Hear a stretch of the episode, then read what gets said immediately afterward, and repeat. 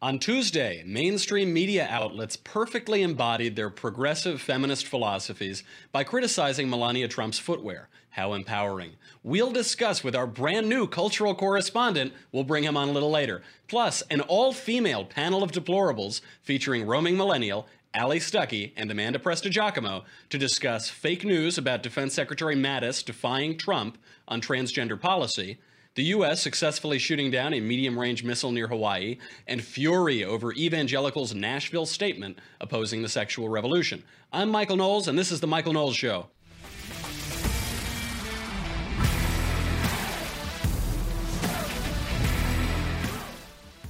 I can't wait to bring on our brand new cultural correspondent today. You know, that that's actually how I got my start in all of this. I was the cultural correspondent here at the Daily Wire on the Andrew Klavan show. So I figured it'd be good to pay it forward a little bit, bring some kid on, you know, give him give him his start in all of this too. We're going to bring him on a little later, but first we have to talk about this great triumph of feminism in this age of Trumpian misogyny where women are judged on trivial issues and things like their looks. Thank goodness we have the mainstream media to set things right. High heels for high waters? The president and first lady depart Washington for flood ravaged Texas. Melania turned heads in a pair of black snakeskin stilettos, high water pants, and an army green bomber jacket. Aviator sunglasses, despite the rain, completed the Top Gun look. An aide carried two pieces of Louis Vuitton luggage, presumably containing a change of clothes, to Air Force One. Critics were quick to judge Melania's fashion choices, especially those high heels. This was the headline in Vogue Melania Trump's hurricane stilettos and the White House's continual failure to understand optics. Twitterverse exploded. Someone tell Melania she might want a pair of rain boots, went one comment. She's wearing stilettos, so out of touch, went another. It is inspiring how far we've come. It almost brings a tear to your eye, doesn't it, Marshall? Yeah, I think she look great. It's yeah, she always looks great. That was not the only example of this. Uh, we we have to cut to the Telegraph for their breaking news on this issue, and I'll narrate it because they keep throwing text up on the screen.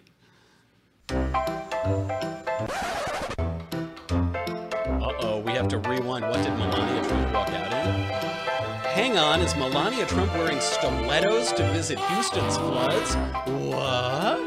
Yes, America's first lady has opted for very practical footwear. Ha ha ha. And it just goes on and on. That the Telegraph is uh, not out of sync with the rest of the mainstream media here. From the New York Times, Melania Trump off to Texas finds herself on thin heels. Inc.com. Yes, it matters that Melania Trump wore five inch stilettos on trip to view Harvey devastation. Slate. What was Melania Trump thinking with her Hurricane Harvey stilettos? Vanity Fair. Who wears stilettos to a hurricane? Melania Trump. Washington Post. There was no pretense about Melania's heels, but sometimes a little pretense helps. That went on to follow, be followed by an 820 word article describing this great faux pas, this great injustice. Uh, and then she changed her shoes on the plane, by the way. So she only wore the stilettos out of the White House to then go on the plane to Texas, where she changed into something more suitable to that climate. And I guarantee you, if she had walked out of the White House wearing sneakers, all it would have been exactly the same, except the headlines would have all been about how Melania Trump is disrespecting the White House by wearing sneakers. it's really, really hard to win with these people. Um, now, the, the issue here, too, is that Melania Trump has been a wonderful first lady people said that she was going to be tawdry, she was a model, she took scantily clad photos, this and that. She has comported herself with utter grace. Let's compare her to recent Democrat first ladies. She never said that the election of her husband was the first time she was proud of her country. She never stole valor and said that she was under Bosnian sniper fire. Uh, she never slandered her husband's sexual victims and called them bimbos. And so she's been excellent. She's been an excellent role model for women. And uh, the supposedly feminist media have to attack her for her choice in shoes disingenuously. And this is sort of ironic because I looked into a little the history of high heels, and there are a couple theories on this. One theory from Elizabeth Semmelhack, who's the curator for the Bata Shoe Museum, I'm sure many of you have been there, says that uh, they originated from male horse riders in the Middle East in the 9th century, and that the heels were such that they would allow your foot to sit more firmly in the stirrups while you were going out and killing people. So by that theory, it's actually a very practical shoe. And then another theory is that it started in the 16th century with European nobility, uh, Catherine de' Medici, Queen Elizabeth, who wore it to, uh, or I'm sorry, Mary I of England, who wore it to uh, make them look taller, make them look larger than life, and uh, give them stature. So, shockingly, there is one person on the left who came to Melania's defense. Because Melania Trump apparently did something much worse. Yeah, you see, she went to Houston wearing high heels. oh, and she's getting a lot of flack for it. Uh, online predominantly, but uh, it counts. And here's my thing I don't know why anyone should care what anyone wears when they're on their way to help people. Like people are like, why is she wearing those heels when she's gonna help people? I, like, who cares? Look at the Pope. You see how he dresses? Look at that. All white with giant bling. He looks like he's going to a P. Diddy party. Like, but we don't say, hey, he can't go out helping people dressed like that. And I know some people are like, Trevor, it's not about that. It's about sensitivity. You don't wear things like that to a disaster zone. And I understand that. But in Melania's defense, she lives in a permanent disaster zone, and that's what she always wears.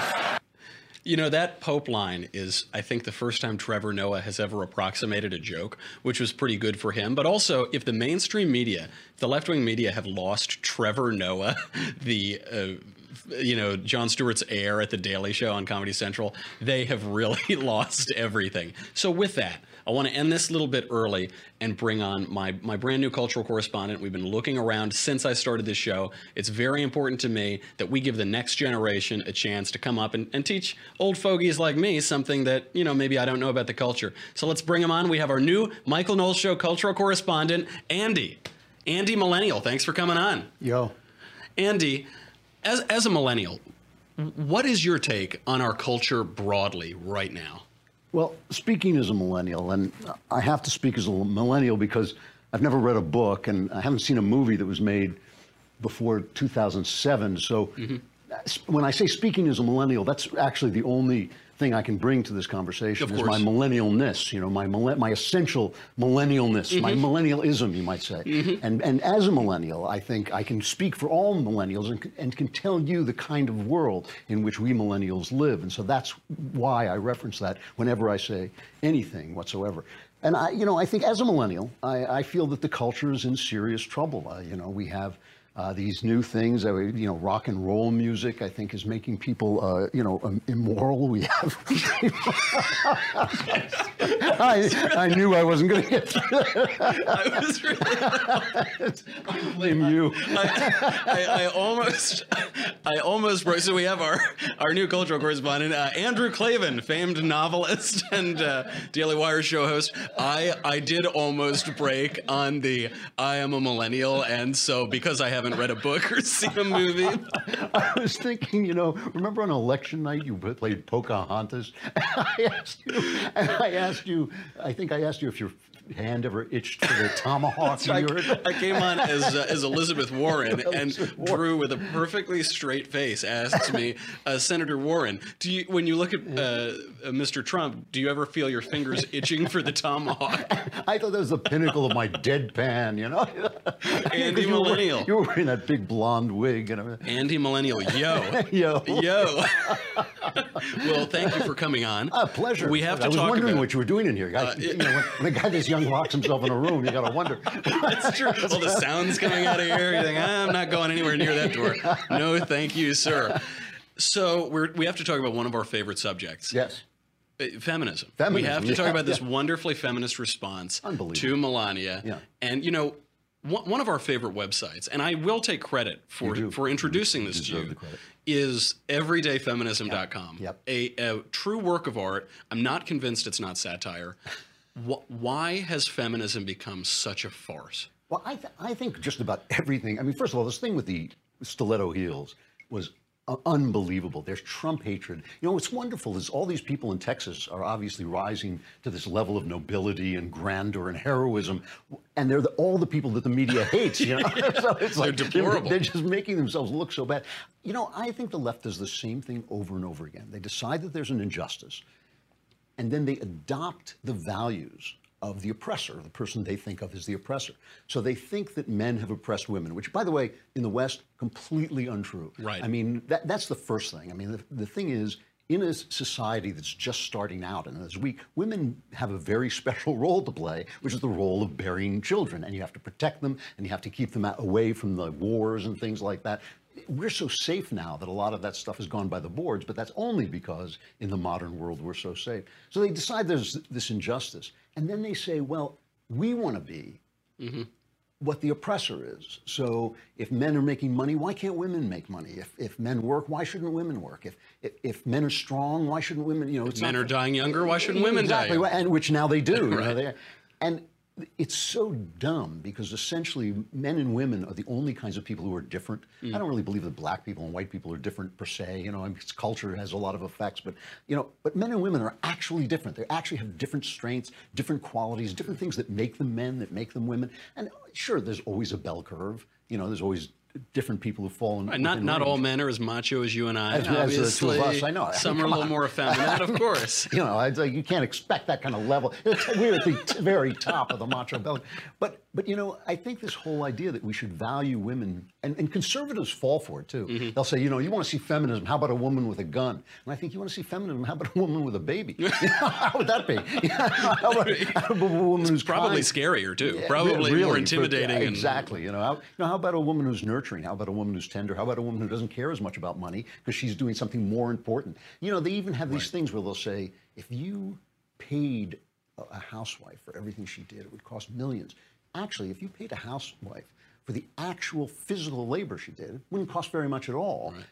What she's devoting to it, creating a home and creating a moral universe and creating a family, that's invaluable. You and, can't, and you can't price making it. the man sane. And you make- know, and I- making a man a man. You know, to- yeah, that's right. You know, sweet little Lisa's been gone now for a couple weeks visiting her family. I know. My life is in shambles.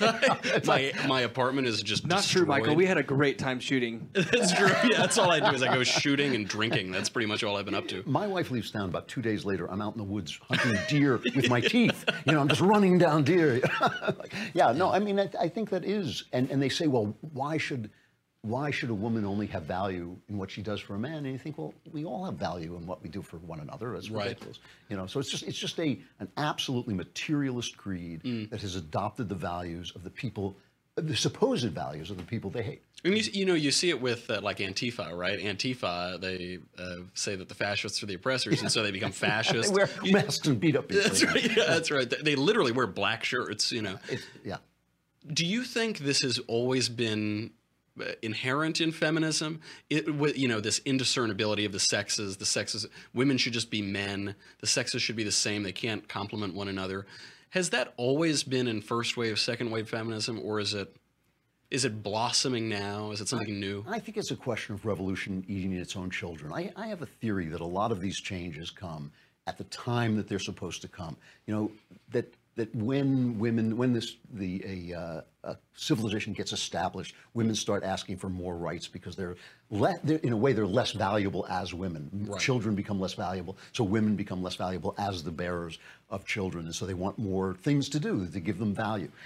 I think that feminists attach themselves to those changes. I, I was there, you know, as, as a millennial, I was there when some of this stuff was getting started. And it was pretty easy. You know, women said, we want to get in, we want to work, we want to do these things. And everyone thought, that's fair. Mm-hmm. You know, that's, that's pretty fair.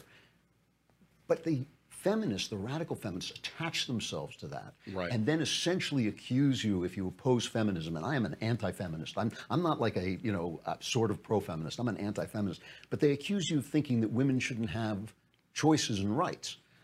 I believe a woman should choose whatever she wants to do. Each one is an individual. I believe in. I'm an individualist. Whenever the circle of feminism and the circle of individualism intersect, I'm a feminist. Yeah, I, You know, that- I think the little- one circle's down Sepulveda. or something.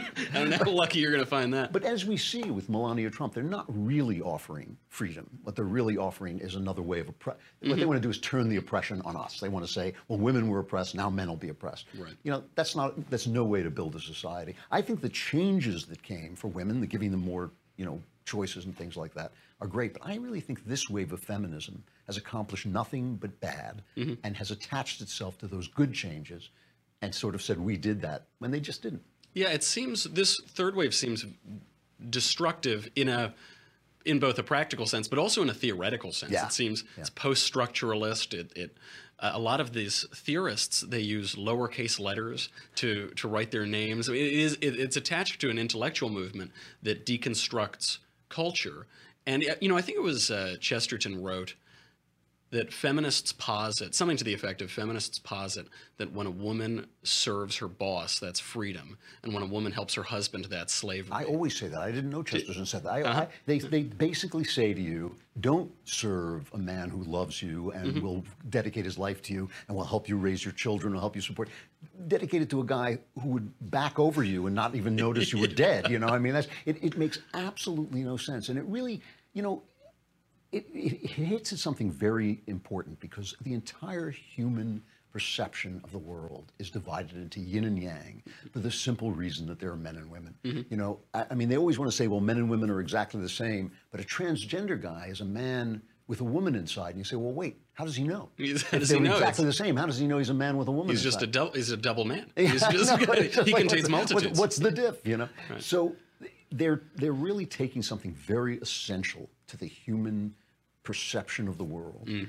and damaging it and making people afraid to acknowledge it and trying to bully people out of acknowledging it. I think it has made, speaking as a millennial, I think it has made millennial dating a nightmare. I think it's made millennial marriage a nightmare. I think people don't know what to, and you know what else it's done? It's ruined the movies. Mm. Like you can't go to a movie and see the girl get rescued anymore because she's supposed to be so strong, and it's boring not to see the girl get rescued. Most women have that fantasy. and every man wants to rescue And a woman. That's all we want to do. That's all we dream live for. about. That is all we live for. Yeah. That is true. I, speaking as a millennial as well, I, uh, I, you have noticed that that you, you know, I mean, I haven't dated in about hundred thousand years at this point, Yeah. but you don't you don't ask women on dates. It's all this kind of hanging out. It's the way that you would talk to a buddy. Sex is easier, which is cool. I mean, that's great Well, for that's the would be guys. balled you off know? by any- yeah, they'll- yeah, absolutely. But it, it is destructive, and you know, your novels Yeah. don't present a feminist vision of the world. that Well, might be the understatement. Only because I don't believe it's true. I mean, I you know I, I will pre- present women who are tough or manly or masculine or stuff like that, but I will not write women the way feminists write women because I've never met a woman who resembled anything like those women. Mm-hmm. I mean, you know, I've met women who are very tough. I've met women who are very manly, you know, masculine, uh, but they're still not. They're still women Mm-hmm. at some level, and I, I just really don't write feminism because. Uh, it doesn't exist. It doesn't exist as an actual, real thing. in It just world. doesn't ring true. It, it Right. presents a vision of the world that none of us in our experience Yeah. believes to be true. E- even the people who are propagating it, probably. That's right. Well, of course, that's why they, you know, that's why you get these things where they say, like, I was so upset that he said, you know, women aren't the same as men that I, I almost fainted. You know, and you're like, wait, what? I, I started to cry. You know, I mean, you go like, "Gee, when he called me emotional, I almost burst into tears. I know. And it's just, it doesn't make any sense. And, and, you know, college professors can afford to lie, but novelists are writing fiction. They have to tell the truth. You know? Right, that's right. yeah. Speaking of your Yeah. stories that don't present a feminist view of the world, I'll say. we've got one that we're working on around the clock in this broom closet of a studio. In this very room, we are creating the cure for the Klavanless weekend, uh, another kingdom. You are on which, by the way, and this is the only nice thing I will ever say to you, ever. Uh, you are doing an excellent job. You are the performer of this story that I wrote, and you, I'm watching you act it out and do the voices and all this stuff, and it's really, uh, actually, you almost have some talent. Did we get that on tape? Marshall, is that, are we sure we're Erase recording? it. No, I will cut it out. And Andrew, you're really just ruining the ego. I need to like- put that on my IMDb or something. Only the first positive. But no, thank you very much. I mean, even I'm listening to it and going, hey, this is pretty entertaining. it is it is a great story. It's Oh. really great. It does ring a little true to me because it's about this failed Hollywood guy who wanders into a kingdom that is probably less surreal than Sepulveda Boulevard that he walked off of or the studios. But it, it's going to be really fun. And we're releasing it. I actually don't know exactly when we're releasing it. It's, it's going to be shortly after Labor Day, and we're going to bring Okay, it out cool. on Fridays to make up for the because you don't have a show on Friday. I don't have a show on Friday either, Our, yeah. our desperate fans will, uh, and hopefully, it'll stave off some of these disasters that Yeah, keep happening every us. time. I, yeah, the the the world uh, the world needs something to fill that That- gap. that's right, that's right. Absolutely. So yeah, so we'll try. We're going to release it hopefully a little after Labor Day. It'll be a weekend release. We'll do like one episode a week, and people can write in and send all their angry comments. All- that's, that's what what we are you guys for. doing?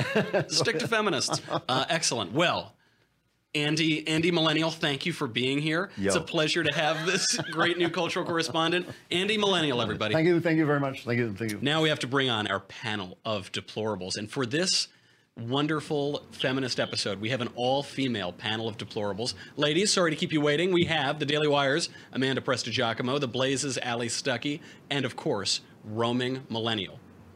Ladies, none of you would call yourselves feminists. Is that is that right? Is that fair to say?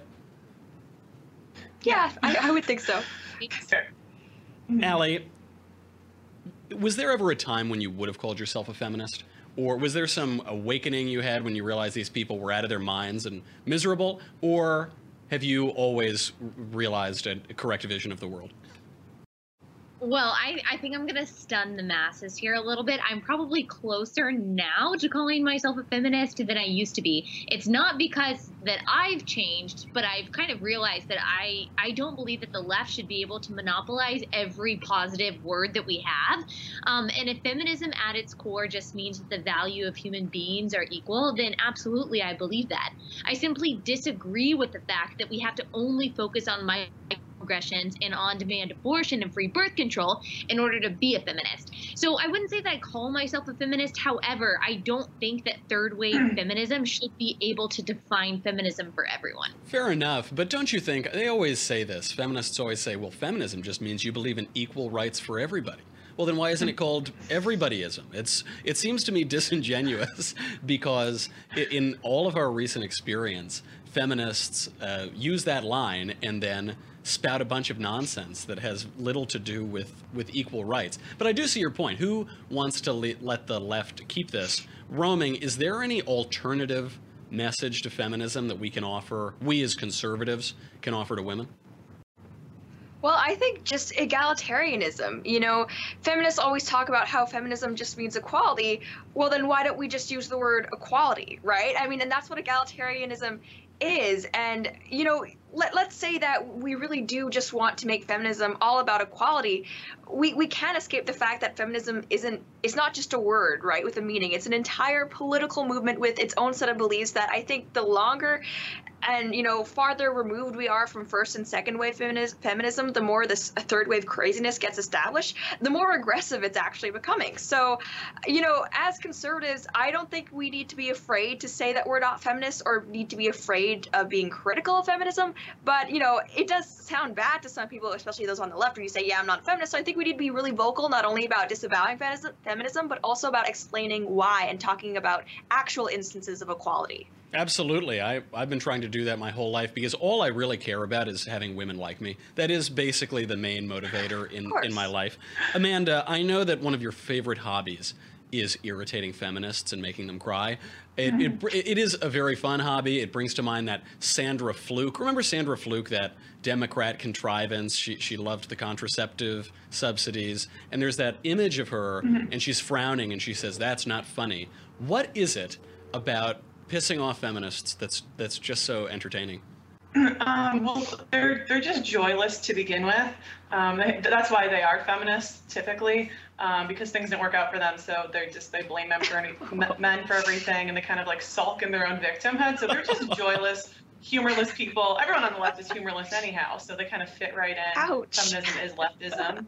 yeah, and it's true though. I mean, they're they're already joyless, so um, for you know they're just constantly spitting out this like man-hating nonsense that makes no sense, and they're trying to rip women of any femininity or anything that makes them different and special and unique. So when I can bother them, it's especially satisfying. But Amanda, how do you really feel? You know, come on, be, be honest with us. How do you? Excellent. That's really wonderful. Now, I'm very sorry to say this to all of our viewers, but we have to say goodbye to Facebook and YouTube. If you're already a subscriber to the Daily Wire, thank you very much. We appreciate it. It helps us keep these lights on. It helps us hire cultural correspondents like our new one, Andy Millennial, and what you have to do is go over to dailywire.com right now. It costs $10 a month or only $100 a year to subscribe. You get me, you get the Andrew Klavan show, you get the Ben Shapiro show, you get the Leftist Tears Tumblr. A delicious, delicious way to drink up your salty leftist tears. You can have them hot or cold. It is the must have item of the century. So go over there right now, dailywire.com. We'll be right back.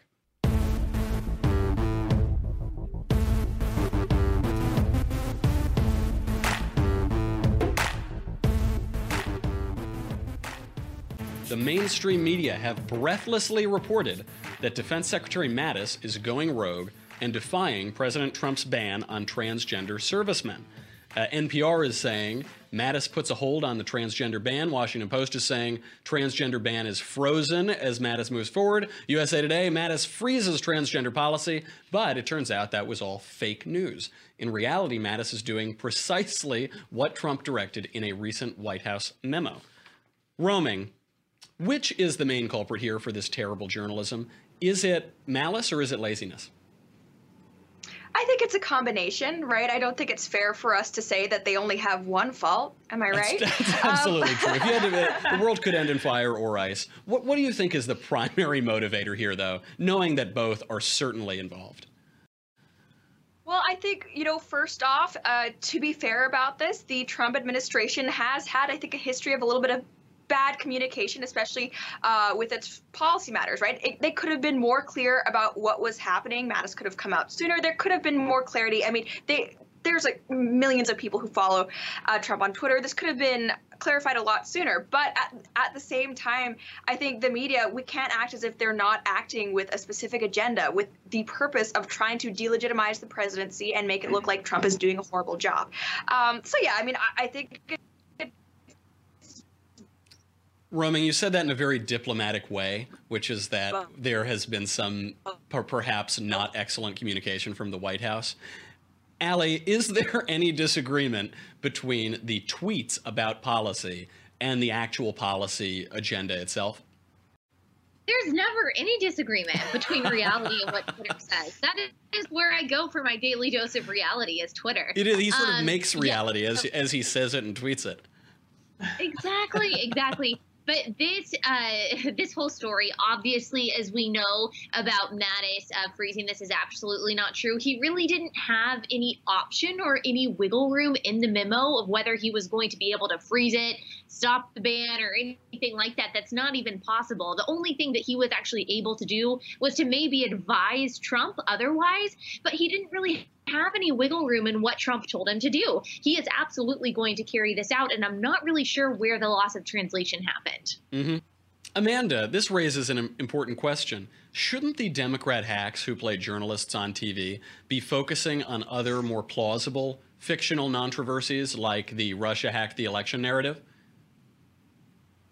Yeah, uh, they, they should definitely go back to that. They got a lot of mileage out of that one because it was so ambiguous and there's a lot of like, you know, criminal, that just throw in the word criminal gets everyone all fired up. Um, they got a ton of mileage out of that. I mean, it's, it's come to a close since we're seeing like ties with the Clinton side and, and all this other stuff. Um, but yeah, they got a lot more mileage out of that. I mean, this this lie that they told because they're trying to show that there's, um, you know, a lot of volatility in the, in the Trump administration and Mattis was sticking it to Trump which is not true. Um, you know, they, they tried that and it got outed real quick. I mean, even Vox, which is basically fake news in and of itself, uh, called out this lie. So this is not, they need to go to more ambiguous things, not something so concrete that can be disproved so quickly. The ambiguity is the key on these uh, tactics yeah. because you never really knew quite what they were saying about Russia. Was Trump colluding oh, with yeah. Putin? Was the campaign trying to get some new benefit to the Trump Corporation? Were they this, that? It was really good. They only got one day out of this Mattis fake story. But we have to move on to much less important issues. As Kim Jong un shoots test missiles over Japan, the United States has successfully shot down a medium range test missile near Hawaii, one of our own test missiles, not one of uh, Kim Jong un's. Allie, is this all to show that miniature Stalin, that we mean business, that he won't be able to attack uh, another island successfully, or are we actually gearing up for war here?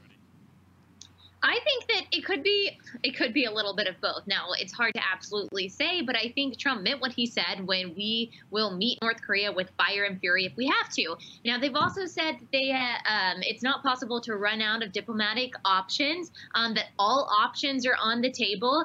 Um, I don't think that they're going to wait around any longer and waste their time with cheap talk um, when people's lives are at stake, especially our own people's lives. So whether it's just a form of intimidation or saying, "Hey, we're gearing up for something big," um, obviously, I think North Korea should probably watch out. that would be the safe bet for little Mister Un. Roaming, this story has gotten significantly less media attention than Melania Trump's heels. Oh no, we lost roaming? All right, I'm leaving.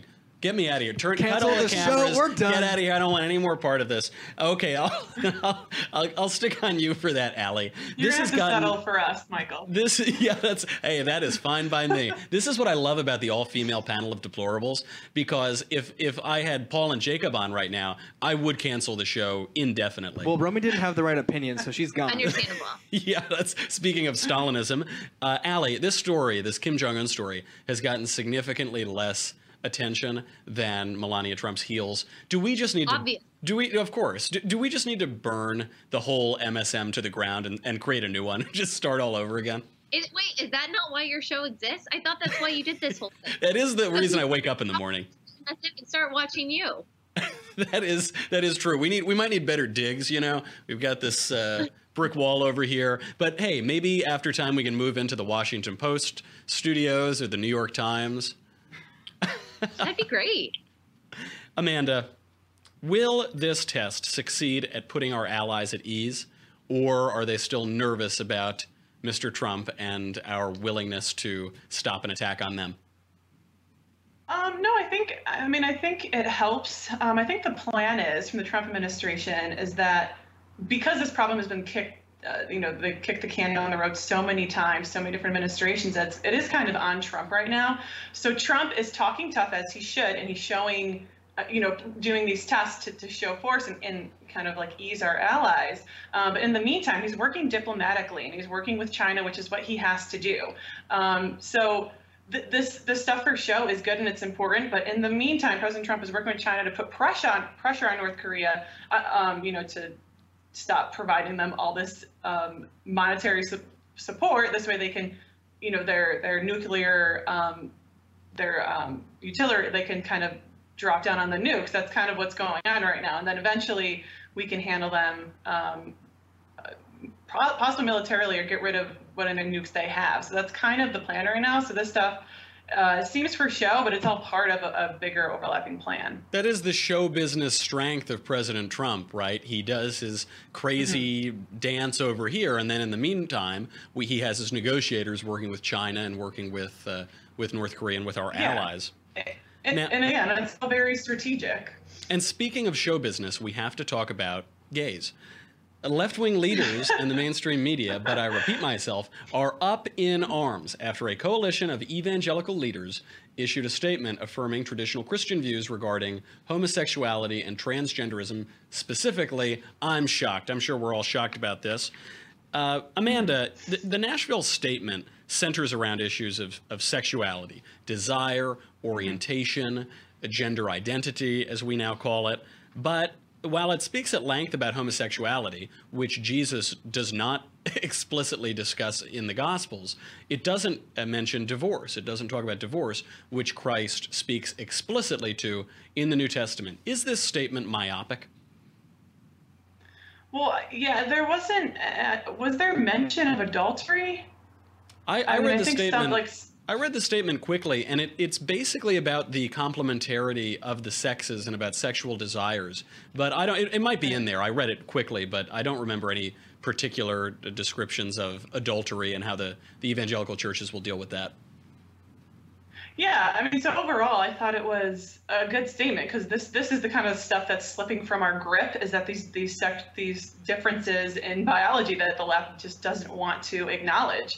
Um, so I thought it was good in that sense, and especially because this transgender movement is moving so fast, like a freight train, and it's affecting even children. I mean, five year olds are not exempt from the transgender movement. I mean, we're seeing this in kindergartens. Um, so it, it was an important statement um, and very useful. I think they could have even gone farther and talked about um, adultery and divorce um, and, and things of that nature. Um, but but yeah, overall, this was this was needed, and this was a breath of fresh air to see. Um, you know, Christian leaders actually combating this and going full force at them and saying, "This is what we stand for, and we're not going to bend." It's kind of a step um, towards taking back the culture. And, I should uh, correct that a little bit. I should say it does talk about, as Christ talks about, marriage and sex outside of marriage and sex within marriage. So I suppose that could be read to mean adultery. That could be meant to, to Yeah. describe sex before marriage. And a lot of times when people are discussing Christ talking about homosexuality, they talk about sex outside of marriage and the definition of marriage. But it does seem to be a pretty basic statement of the uh, traditional Christian and traditional Western view of sexuality Yeah, and this of was gender. not. Yeah, this was not anything new, and then that's that's why the heads exploding is is rather odd because this is. I don't understand what's so what's so crazy about this. I mean, this has been. This has been Christianity forever. So, um, you Do know, you think the, the, media are feigning the shock? Do you think the lady doth protest too much, methinks? Or do you think they really are just ignorant of the history of their civilization?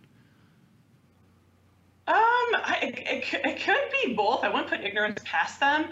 Um, but but I don't know. You kind of see this with with feminists a lot. Like they'll project a lot, like because they want, you know, they kind of like yearn for that strong male figure that they can't grasp. So they're just like, I don't need it. Um, so you know, it could be a little bit of that, where that's just like projection, and actually the stuff does seem kind of nice. Um, you know, they have these differences with the sexes, so they just bash it when when they hear it. Um, so it could be. A combination of both. It I mean, is again, always back to the feminism with this one. It is always back to the feminism. Allie, how come all anybody on the left wants to talk about these days is unconventional sex? If you talk about tax rates, if you talk about health care, nobody cares. You can't really get them that riled up. But when you start talking about uh, specifically homosexual sex and transgender identity, which affect less than 2% of the population, ho- homosexuality is engages 2 to 4% of the population. Transgenderism would engage less than 2%.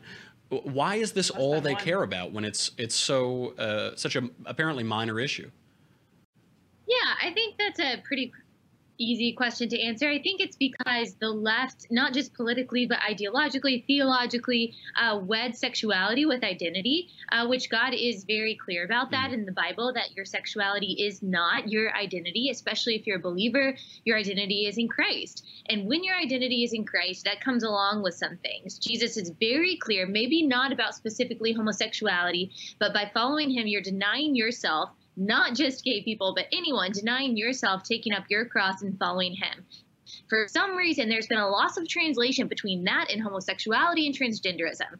And those sins, which Christianity laid out very clearly, that's what it is, um, are no different than anyone else's sins, but they are still sins. And we are so afraid of saying anything is right and wrong. We're so afraid of laying out morality. We're so afraid of being called bigots that we're especially not going to say that someone's sexual identity is wrong Mm. and that it's antithetical to Christ's teachings. So I completely agree with Amanda. This was a refreshing just reminder of the sanity of the Christian church, especially if you are a believer. It was nothing new. It just reiterated everything that the Bible says. Um, and for people who are believers, they also read this through the lens that this is the most loving thing that you can tell anyone, no matter what their sexual orientation is, because for the believer, we believe that there is freedom and joy found in obeying Christ. I I really like Yeah, what you said this about identity because a, a lot of times I think people, especially on the left, focus a little too much on sex. They're always so uh, consumed with the idea of sex. But the real issue is the identity here. When and this this is true of the white identitarians on the on the fringe of the right. This is true of the uh, cornucopia of intersectional identities that people have on the left. Is they attach their identity to some creation, to some creature. So you, you can always think of that kid in high school who's so frustrating and so annoying because he likes that one band, you know, and you've never heard that band before, and that's really where he finds his identity. And the same is true of all these other basically superficial things like uh, my skin color or my Rachel Maddow glasses or something, something to that effect. And I'm sorry, did I cut you off, Amanda? Did you have something to say?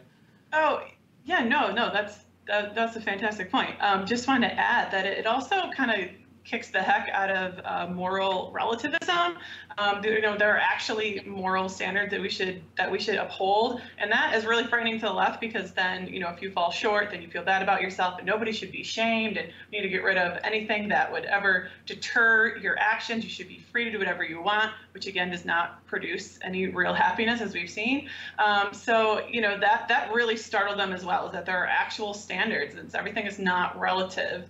Um, you know, there are actually things you, that must be upheld, which bothers them to no end. the truth Right. above all things. Absolutely. Ladies, thank you for joining Allie Stuckey from The Blaze, Amanda Prestigiacomo for The Daily Wire. You know, if all female panels of deplorables is feminism, then sign me up. But it's not feminism, so I need to put on my smart glasses for the final thought.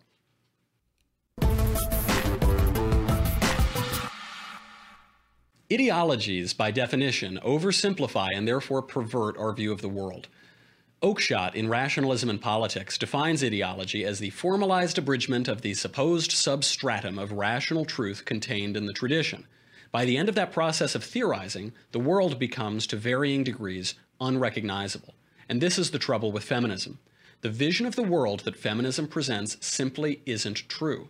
It is particularly destructive because it undermines the atomic human relationship between a man and a woman. It claims that the sexes are either irreconcilably at odds or conversely that they're the same, indiscernible from one another. But every one of us knows that in reality, neither of those are true because fundamentally, men and women complement one another, and what a joy that is. At least that is that's what I keep telling these all-female panels of deplorables. I am Michael Knowles. This is the Michael Knowles Show. Get your mailbag questions in and come back tomorrow, and we'll do it all again.